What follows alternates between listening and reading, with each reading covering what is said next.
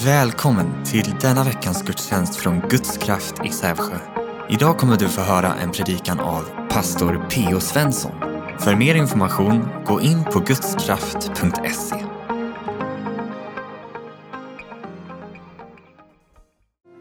Underbart. Vi är ju ehm, här i församlingen på jakt.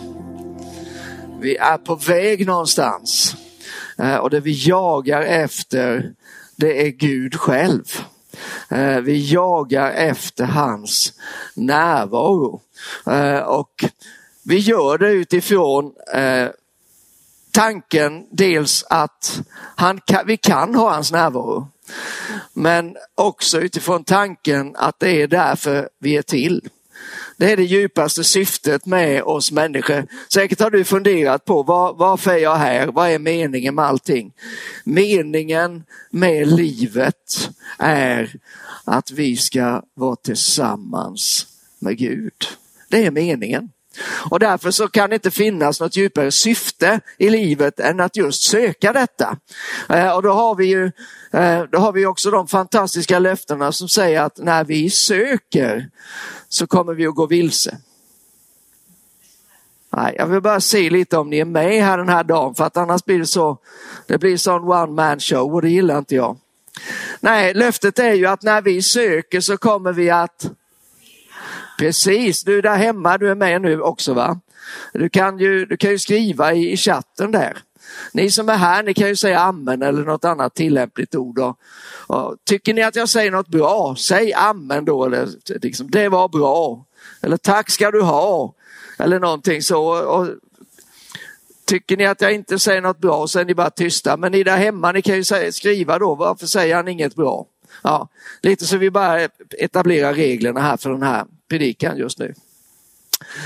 Nej men vi, vi, ehm, vi har liksom fastnat lite här och vi tror att Gud håller oss här väldigt konkret just i detta att vi vill se mer av Guds närvaro. Vi vill se det i våra liv, vi vill se det i församlingen, i, i gudstjänsten och, och överallt. Mer av Gud. Eh, och, då tänker vi att en grundförutsättning i detta, det är att han får mer av oss. Det känns väl lite som logiskt på ett sätt va? Eh, det vi sår, det får vi skörda. Det är ju en biologisk princip men det är också en andlig princip. Eh, att när vi, om vi ger oss till Gud så kommer Gud att ge sig till oss. Om vi närmar oss Gud, för att använda ett bibelspråk, så närmar sig Gud oss. Eh, och jag skulle bara vilja göra lite nedslag på ett par ställen i Bibeln här helt kort.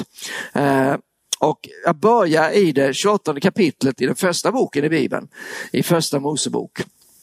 Och eh, vi har läst det här några gånger nu men idag är det dags igen. Och eh, jag ska inte läsa hela sammanhanget men jag får relatera till detta. Här är Jakob. Jakob är son till Isak som i sin tur är son till Abraham. Och Jakob han är, han är egentligen på väg bort, verkar det som, ifrån Guds plan med sitt liv.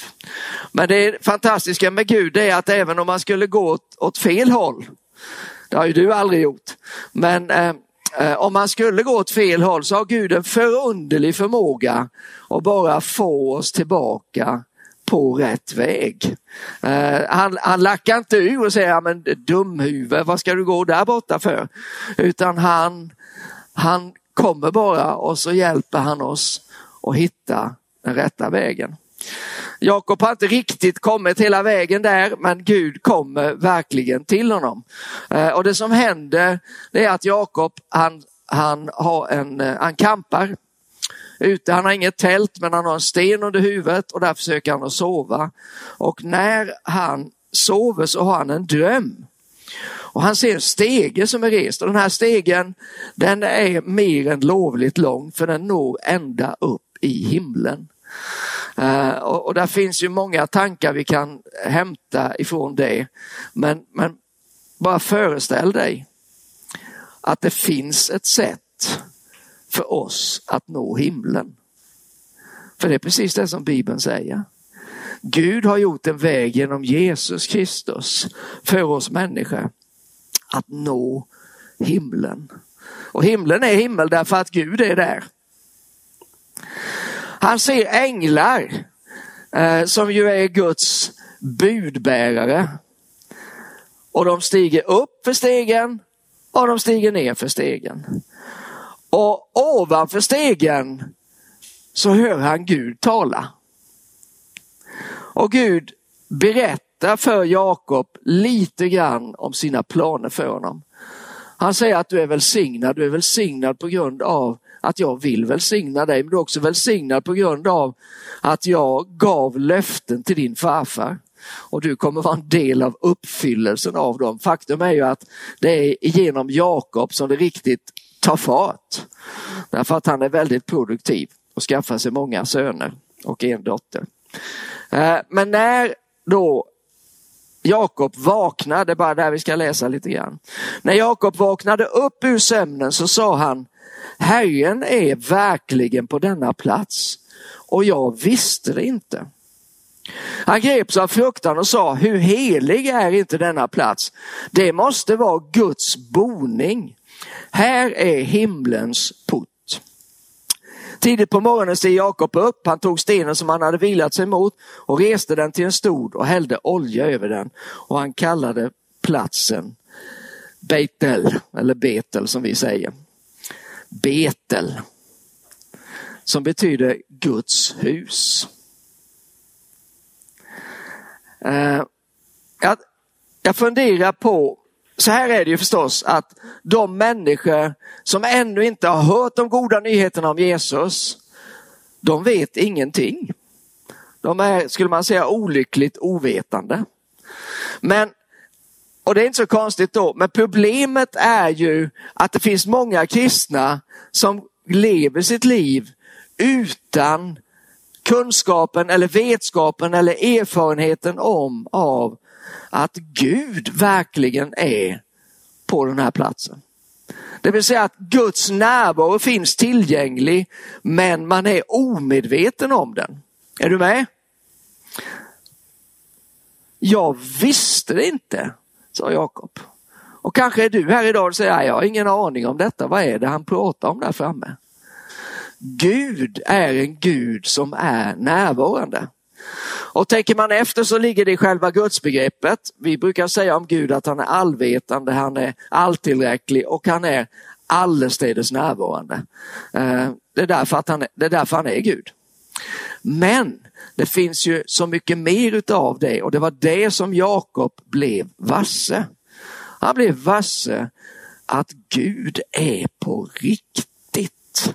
Han fick möta Gud och han blev han blev så tagen utav detta. Så att han, eh, om man fortsätter att läsa i texten, så ger han ett löfte till Gud. Gud hade ju gett sina löften till Jakob, så det var ju inte mer än rätt. Men han säger Gud, om du är med mig och hjälper mig så ska jag komma tillbaka och så ska jag bygga ett altare och så ska jag följa dig. Och mycket riktigt så blir det precis på det sättet. Så vi ser att det här var inte bara, det var här var inte bara en konstig dröm en natt, utan det här var en upplevelse av Guds närvaro. Och jag tänker att det här vill Gud att vi allesammans ska få uppleva. Men jag tror att det ännu mer vill Gud att vi ska leva i detta. Vi ska leva med en medvetenhet om att Gud är här. Jag berättade lite kort igår, jag har läst eh, Hesekiel, en lång bok mitt i Bibeln. 48 kapitel vill jag minnas att det är. Och eh, den, den, skrivs och talas ut i en tid som inte är en positiv tid, det är ingen segertid, det går inte bra för Guds folk. En del av dem har blivit bortförda i fångenskap. Hesekiel är satt av Gud att tala mitt i den här svåra situationen. Eh, och eh, han gör det, han får också eh, möta Guds närvaro. Han får se den vid några tillfällen. Rent fysiskt får han se den för sina ögon som jag uppfattar det. Eh, och ehm, eh, det är klart att han är påverkad av det, men om man läser igenom Hesekiels bok så kommer man fram någonstans vid mitten eller lite drygt. Så, så skiftar det lite grann från att ha talat om hur illa folket har betett sig mot Gud och vilka följder det kommer att få, så börjar det att syfta lite mer framåt. Och där kommer till exempel de, de där orden som vi väl alla gillar att höra, där Gud säger, jag ska plocka ut era stenhjärtan. Det är väl ingen som vill ha ett stenhjärta, eller hur? Det, bara, det behövs på namnet. Usch, nej. Alltså, jag ska plocka ut stenhjärtat och istället ska jag ge er ett mjukt hjärta. Och jag ska vara er Gud och ni ska vara mitt folk. Och eh, så kommer en, en, fantastisk berättelse i det 37 kapitlet där Hesekiel ställs i en dal och den här dalen är öde men dalen är också täckt av skelett. Det ligger ben i hela dalen eh, och Gud ställer frågan till Hesekiel, tror du att de här kan få liv? Och Hesekiel svarar undvikande. Men Gud säger Hesekiel, profetera, tala om mina vägnar. Och, och Hesekiel lyder Gud och han får se hur benen kommer samman, Han ser det är ett rassel och det är ett gny. Liksom kneka ihop lederna igen då. Eh, och så kommer det kött på och senor och det kommer hud på. Och helt plötsligt ligger det en massa kroppar i dalen. Men de lever inte. Och än en gång så talar Gud. Och så säger han Hesekiel, nu ska du profetera igen. Innan profeterade Hesekiel till omständigheten och nu får han profetera direkt till Gud. Och så säger han, ska han säga så här, kom du ande från de fyra väderstrecken och blås på dessa slagna så att de åter får liv. Och Hesekiel gör det. Och hela den här skaran av döda kroppar får liv igen och reser sig upp och Hesekiel säger det är som en stor armé som står upp där. Och jag tänker att det där har förstås en tillämpning också i våra liv. Att när Gud talar så kan det som är dött, det kan få liv. Människor men också sammanhang kan fyllas av Guds ande, vilket ju är Guds närvaro. Och helt plötsligt så är det allting annorlunda. Det som var dött har blivit levande. Kapitel 40, nu blir det lite bibelstudium här mitt i alltihop. Kapitel 40 i Hesekiel så får Hesekiel en väldigt omfattande syn. Och han ser ett tempel. Och det är en man där med en mätstång. Eh, och Hesekiel får följa med den här mannen. Den här mannen går och mäter upp allting. Ganska tråkigt att läsa kan jag tycka. Jaha, det här var fem eh, alnar och man måste komma ihåg att alnen var en handsbredd bredare än en vanlig aln, det vill säga den var 60 centimeter för en vanlig aln på den tiden var 50 centimeter. Och de mäter allting och det var de kamrarna och det var de pelarna och det var det, det den dörren och sådana puttar. Och, och, ja. Åh, man bara håll på att gå under i sin läsning. Men mitt i alltihop så händer någonting fantastiskt. Hesekiel har tidigare vittnat om att han ser en, templet i Jerusalem i en syn, för det stod ju där då. Och så ser han hur Guds härlighet lyfter och lämnar templet. Gud är inte längre närvarande i sitt tempel. Men i beskrivningen av det här an, nya och annorlunda templet som han håller på med i många kapitel där i slutet på sin bok så kommer härligheten tillbaka och härligheten fyller templet. Det är lite där som vi vill befinna oss. Vi vill att Guds härlighet ska få fylla det här templet, i vilken mån man nu kan kalla det templet, men bra mycket viktigare att Gud får fylla det här templet. Och nu pekar jag inte på dig för att jag inte så, man ska inte peka på andra människor. Men jag menar dig. Att Gud ska fylla var och en av oss med sin närvaro. För det är precis det som han vill. Han vill vara hos oss människor. Ända sedan den dagen han skapade Adam och formade honom av jorden så var Adam en kropp. Men när Gud böjde sig ner och blåste sin livsande in i Adam så blev han en levande varelse så gjorde Gud på en gång tydligt vilken typ av relation som han vill ha med människan. Han vill fylla människan. Han vill vara människans liv. Han vill vara allt. Det är en sån total förening som Gud har tänkt mellan sig själv och oss människor. Och det där kan vi se igen och igen. Det, det, är inte lätt för Gud därför att människan har vänt sig bort från honom vilket gör att Gud får göra en massa olika lösningar för att ändå på något sätt få vara nära sina barn. Två nedslag. Det här är bara lite grann på introduktionen så det är lika bra att sätta det till rätta. Nej, jag bara skojar.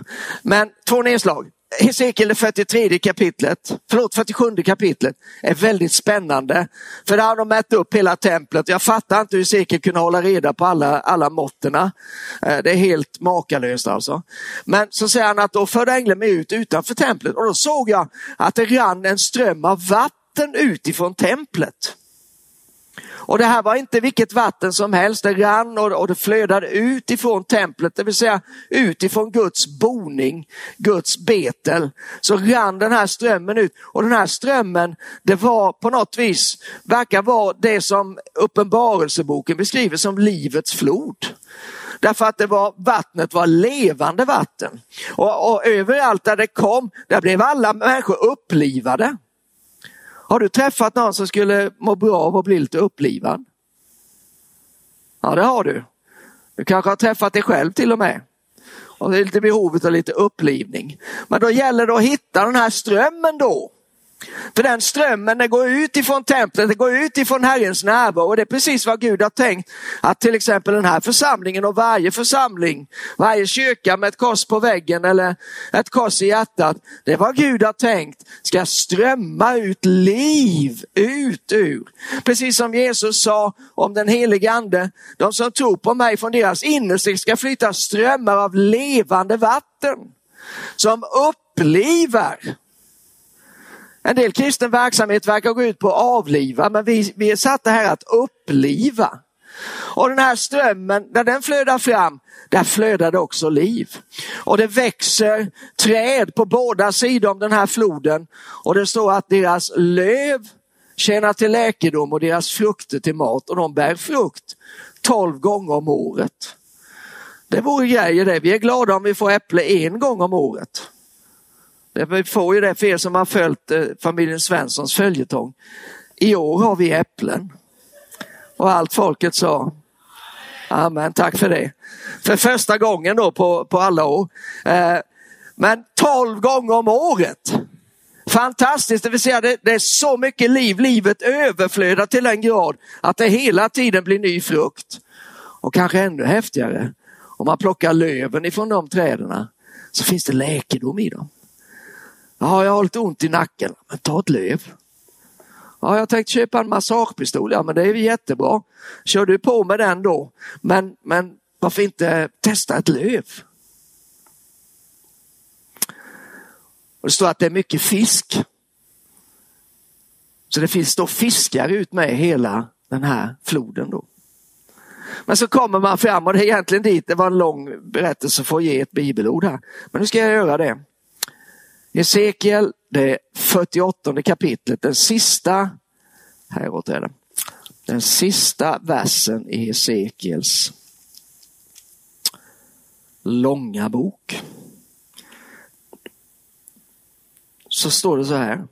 Runt om ska staden, för att han placerar också, ska jag säga, templet i en stad och han mäter upp, han delar upp hela landet där med mått och så vidare. Och så står det så här till slut. Runt om ska staden mäta 18 000 alnar och för all framtid ska dess namn vara Herren är här. Herren är här. Måtte det kunna sägas om dig och mig. Måtte det kunna sägas om den här kyrkan. Måtte de som kommer hit för första gången eller tusende gången bara drabbas av den insikten. Herren är här. För det är Guds längtan. Om man läser genom gamla testamentet, jag satt igår och läste väldigt många bibelord kan jag säga. Och alla hade eh, ordet ark i sig. Ni, ni, kan ju Noas ark, eh, den där stora båten som räddade mänskligheten och, och, eh, och en massa eh, djur av olika slag. Men det finns, talas också i Bibeln om en annan ark. Och den arken, det var egentligen bara en liten låda, inte alls särskilt stor, inte speciellt märkvärdig. Men den arken i sig alltså, en låda är ju sällan märkvärdig, men den här arken den var verkligen märkvärdig. Och det som kännetecknar den här arken, man gjorde den när under tiden man vandrade genom öknen. Israels barn hade 40 år i öknen. Under den vandringen så skapade man den här arken på Guds instruktion. Eh, man la i den från början de två lagtavlor innehållande Guds bud som Mose hade tagit emot på Sinai berg. Man la också en guldkruka med mannat i den och man la en stav som Gud hade fått att grönska. Det var Aron, Mose bror, hans stav. Den hade grönskat. Över natten så hade det växt ut både grenar och kvistar och löv och blommor och mandlar. Och den här stoppade man i lådan och det skulle kännas som en påminnelse eh, för Guds folk. Men det var ju också olika manifestationer av Guds omsorg om sitt folk. Det var förbundet och så vidare. Men man gjorde också ett lock på den här lådan, arken. Och den är det, locket var lite speciellt. Det fick ett speciellt namn. Kaporet, vilket eh, vi har översatt med nådastolen. Nådastolen. Och det står så här i Andra Mosebok, det 25 kapitlet.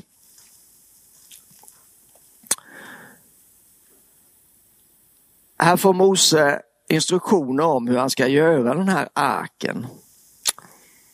Och den var ju bara två och en halv an lång och en och en halv an bred. Och vi vet ju nu redan att en an den var 50 centimeter så det var ju alltså, om den var två och en halv an lång, hur lång var den då? Får vi se här nu om ni är med.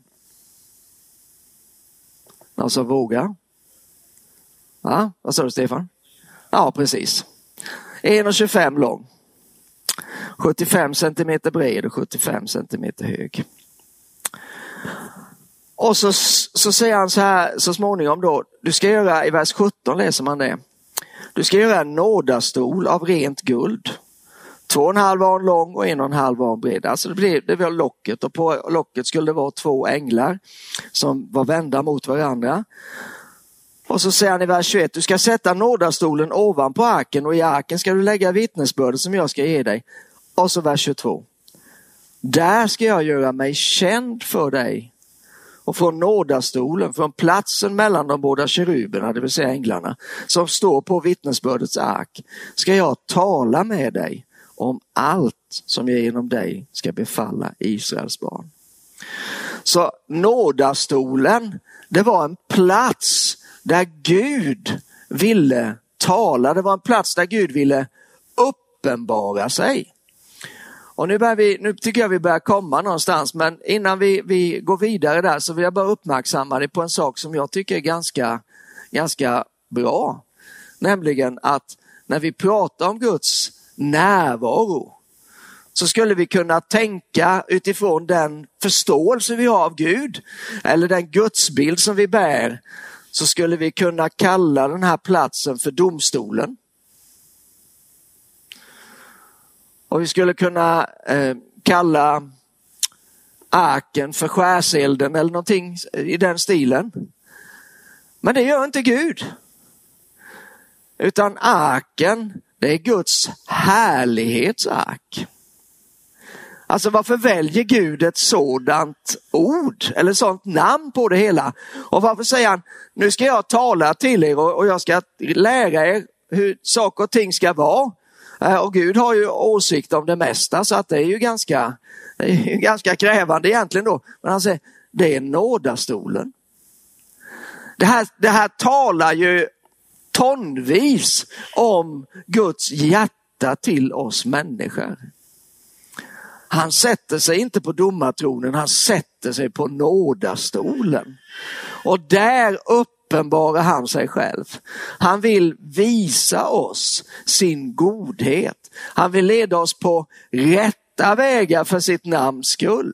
För han är den gode herden, han vill fylla alla våra behov. Sån är vår Gud. Men allt det här och mycket mer än vad jag hinner gå igenom nu för, för att vi kan inte hålla på riktigt hela dagen. Det kanske är andra saker för mig. Men nu är vi ju här. Och nu är du ju där. Jag vill bara påminna dig om att du är med du också, du som är där hemma. Så kan vi ändå se en väldigt liktydig bild.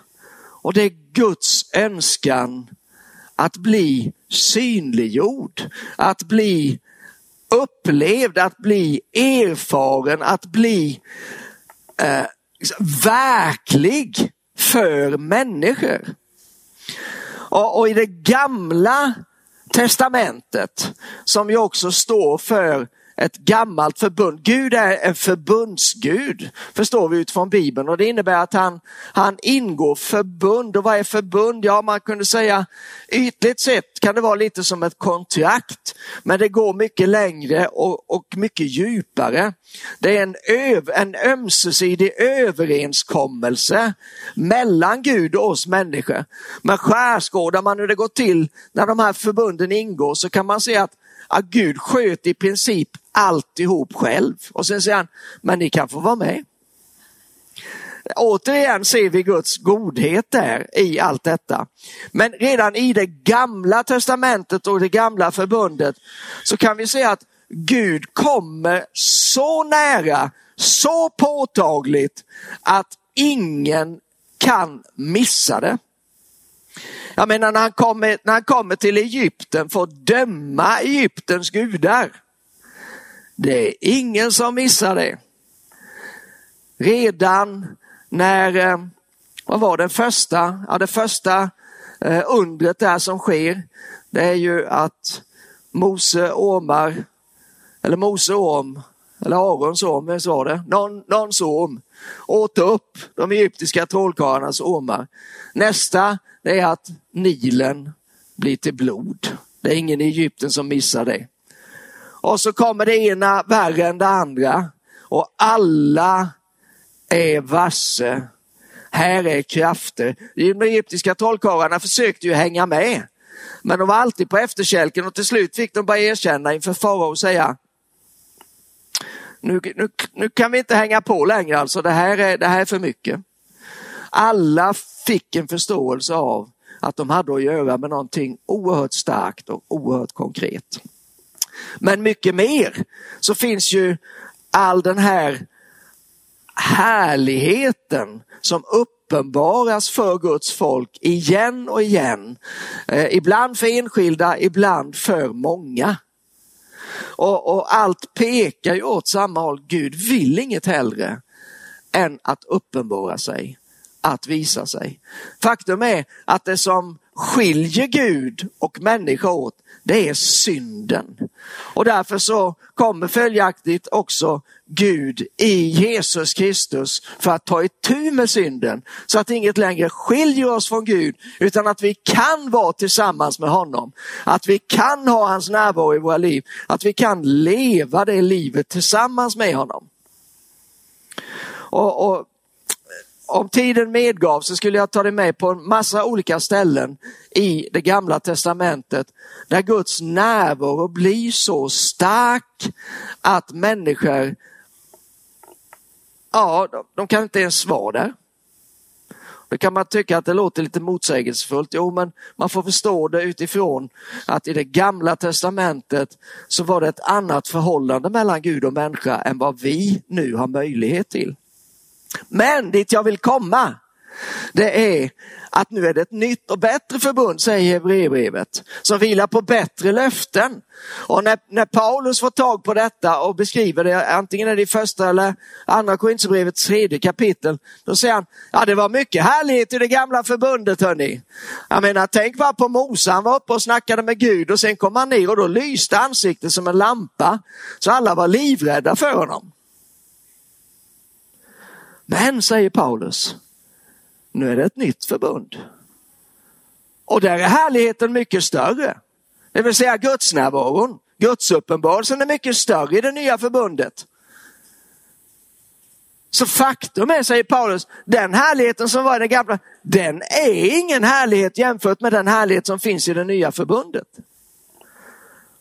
Och då sitter jag, eller just nu står jag visst, men då tänker jag så här. Var är den härligheten? Var, hur har vi kunnat missa så mycket? Hur kan vi, många kristna, gå genom hela livet och bara ha en slags huvudupplevelse av Gud? Det är inget fel att ha huvudkunskap, det är jättebra.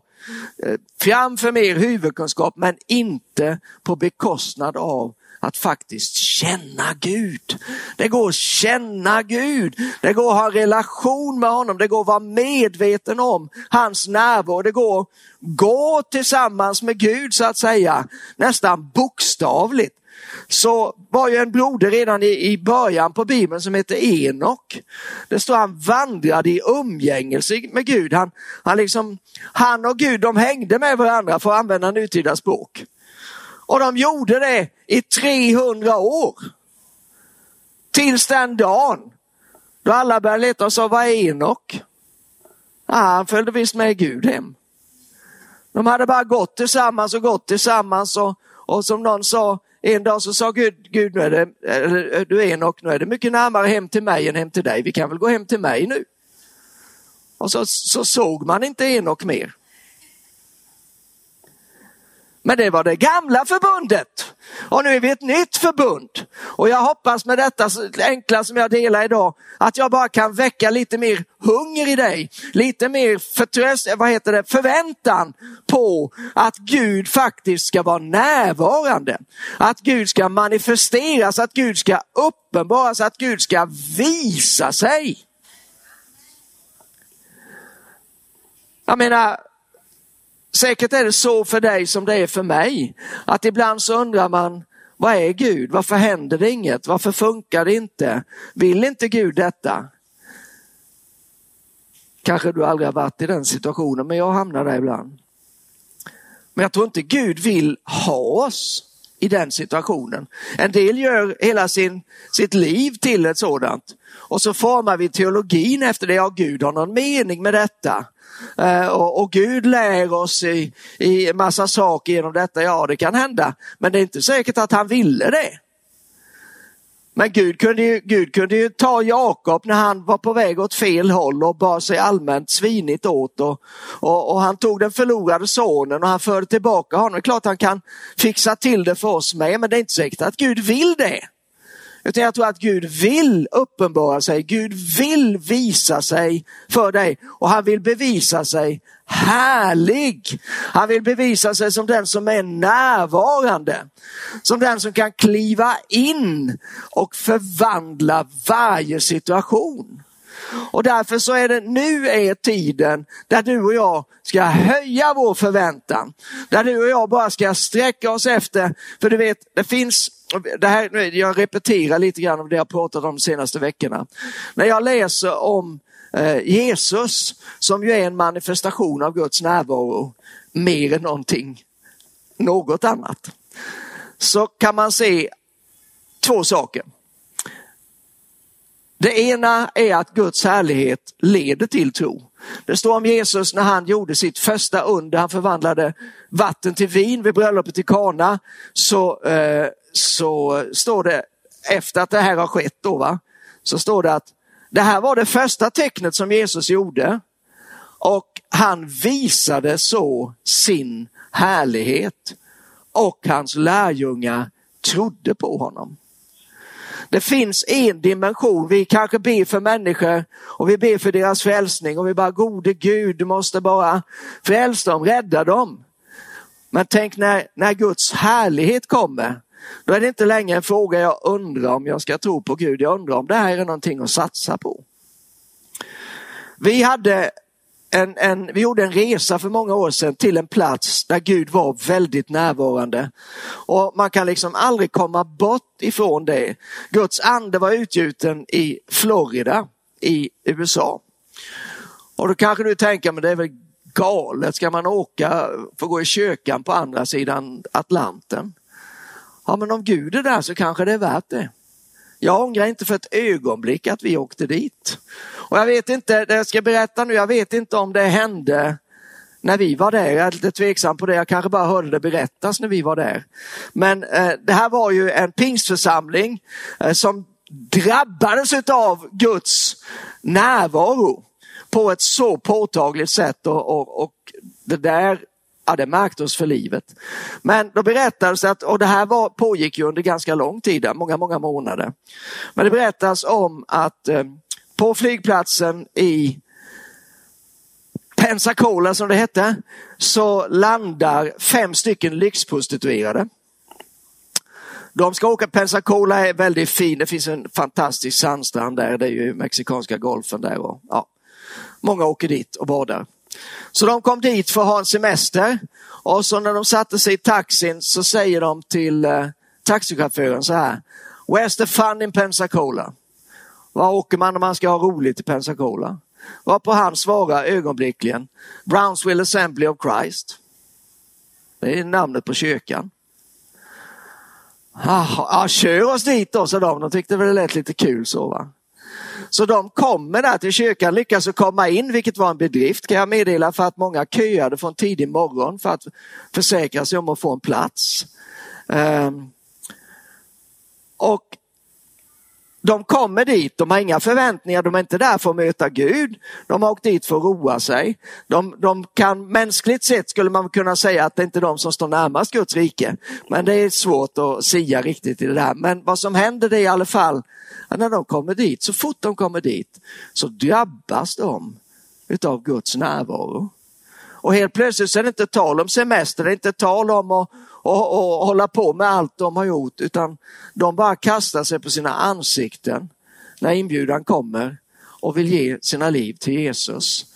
Och de lämnar därifrån. Eh, det var ganska långa möten där, det var inte så kort som vi har här tyvärr. Men de lämnar därifrån och är fyllda med Guds ande och förvandlade för tid och evighet. Varför? För att Gud var där. Guds närvaro drabbade dem. Guds närvaro drabbade oss också där och märkte oss för livet. Och, och då är frågan, är det där någonting alldeles speciellt som bara händer? Och som vi får gå omkring och tänk om det kunde hända här. Nej, jag levde mitt liv och det hände aldrig. Det skulle ju Bibelordet som jag citerade från Johannes 2 är det väl, där det står om, om bröllopet i Kana, skulle ju peka åt det hållet. Jesus visade sin härlighet och lärjungarna trodde på honom. Men det finns ett annat bibelord också, lite längre fram. Och då står det så här. Det var Lazarus, Jesu vän, som hade dött. Och han hade varit död i fyra dygn. Och Jesus kommer dit för Lazarus syster har bett honom att komma men han har dröjt alldeles för länge och, och det är liksom alldeles för hopplöst. Men de pratar ändå med Jesus och Jesus vill gå till graven och, och, och när han kommer dit så säger han rulla undan stenen. Ja men säger Matta, han har varit död i fyra dagar. Han luktar redan. Och så säger Jesus, sa jag det inte att om du trodde skulle du få se Guds härlighet. Och det är det jag vill säga till mig idag. Och till dig som är här och till dig som är där hemma. Du som kanske lyssnar på streamen nu eller du som lyssnar i efterhand. Jag tror att Gud vill bara stärka vår tro för härligheten. När jag säger det så, så har jag snackat så mycket nu så jag förstår att du vet vad jag menar med det. Jag menar att Gud är närvarande på ett sådant sätt att ingen kan missa det. Att han är påtagligt där. Och jag tror att Gud har gett oss olika redskap för att göra plats för Guds härlighet. Men grundprincipen är busenkel. För det första, han behöver få plats. För det andra, det är vår tro som kommer att förlösa detta. Det är vår tro. jag läste något intressant, en pastor i, i, ehm, i Australien, eh, Dave Gilpin heter han, ehm, pingstpastor. Och ehm, han, han tog itu med det här eh, som mantrat som vi ofta hamnar i då, va, vi kristna. Vi, säger, vi måste be mer. Vi måste be mer, vi måste be så det blir väckelse. Vi har inte bett tillräckligt, det har inte blivit någon väckelse. För vad är då väckelse? Jo men väckelse är ju att Gud kliver in på arenan.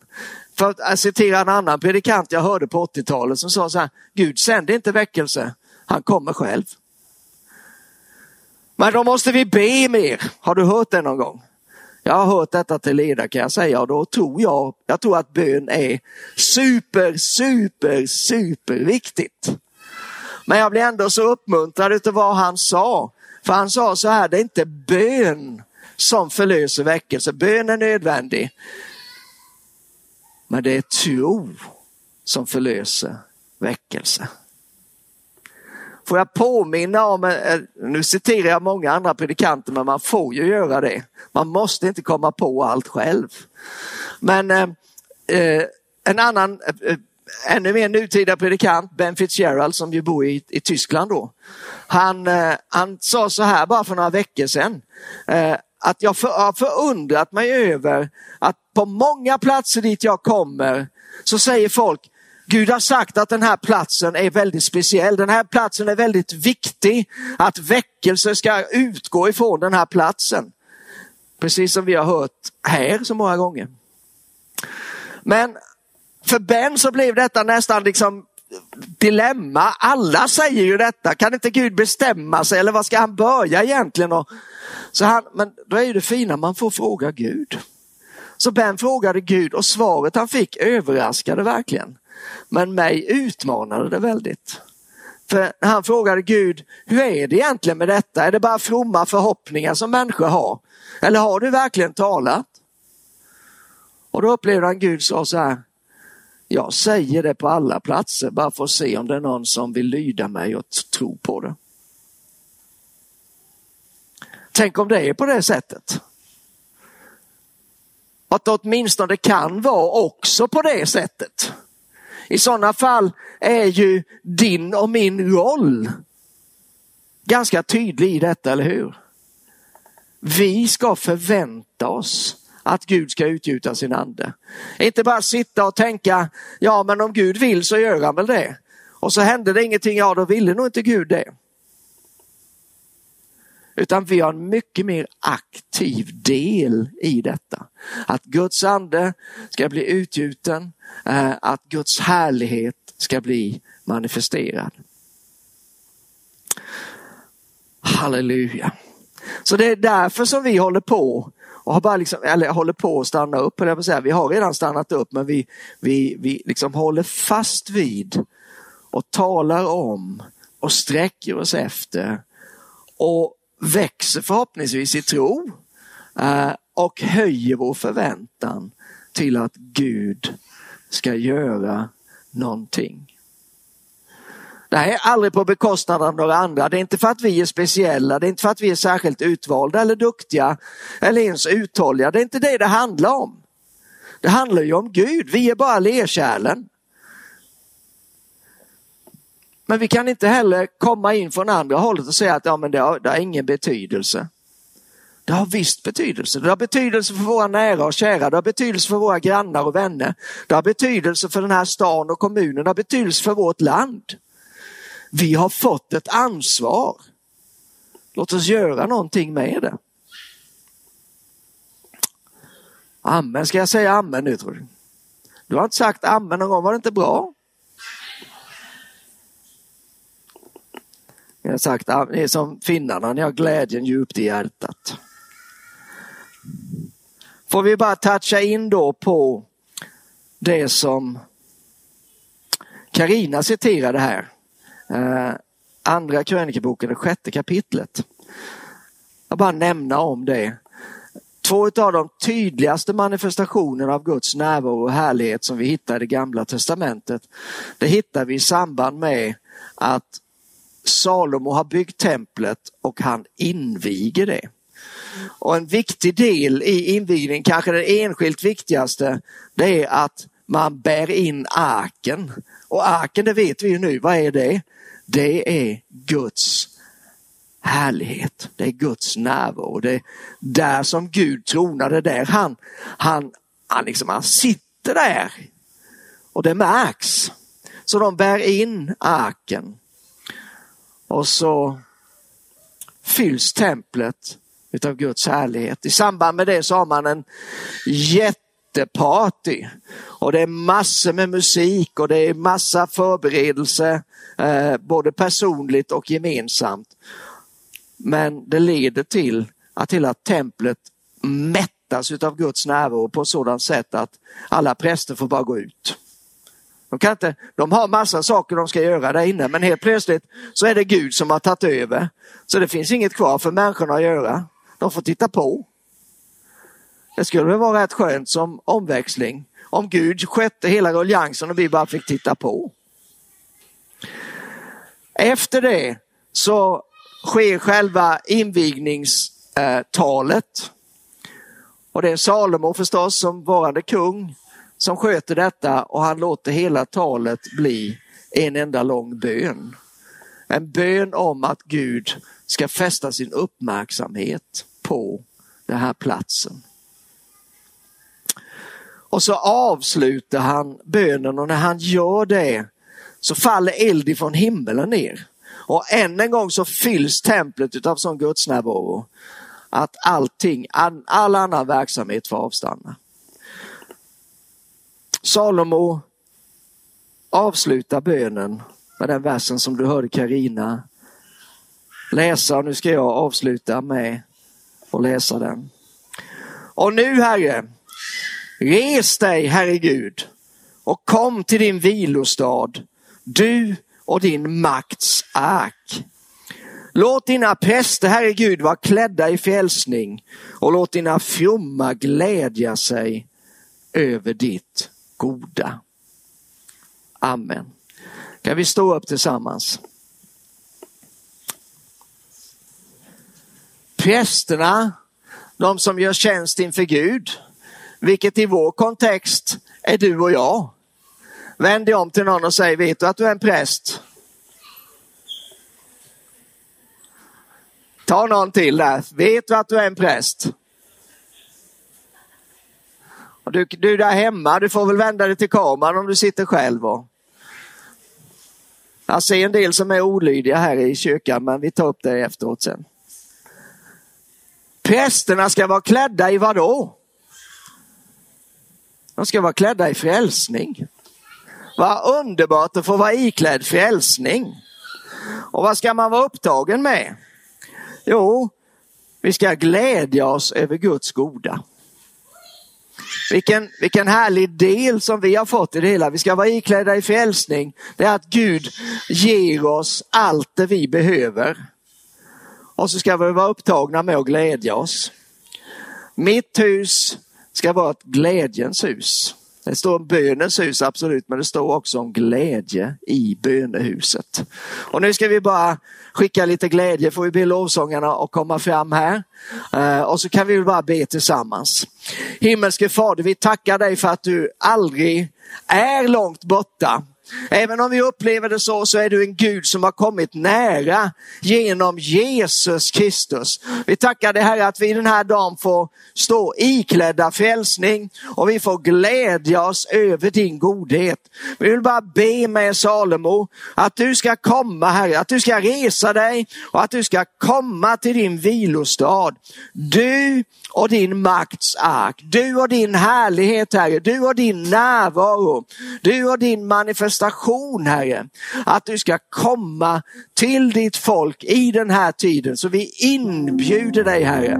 Vi ber att den här platsen ska få ett baner över sig som alltid är upprest och som säger Herren är här. Vi ber om detta i Jesu Kristi namn. Halleluja. Tack för att du har lyssnat till denna podcast från Guds kraft. Om du vill komma i kontakt med oss, gå in på gudskraft.se kontakt. Ha nu en välsignad vecka.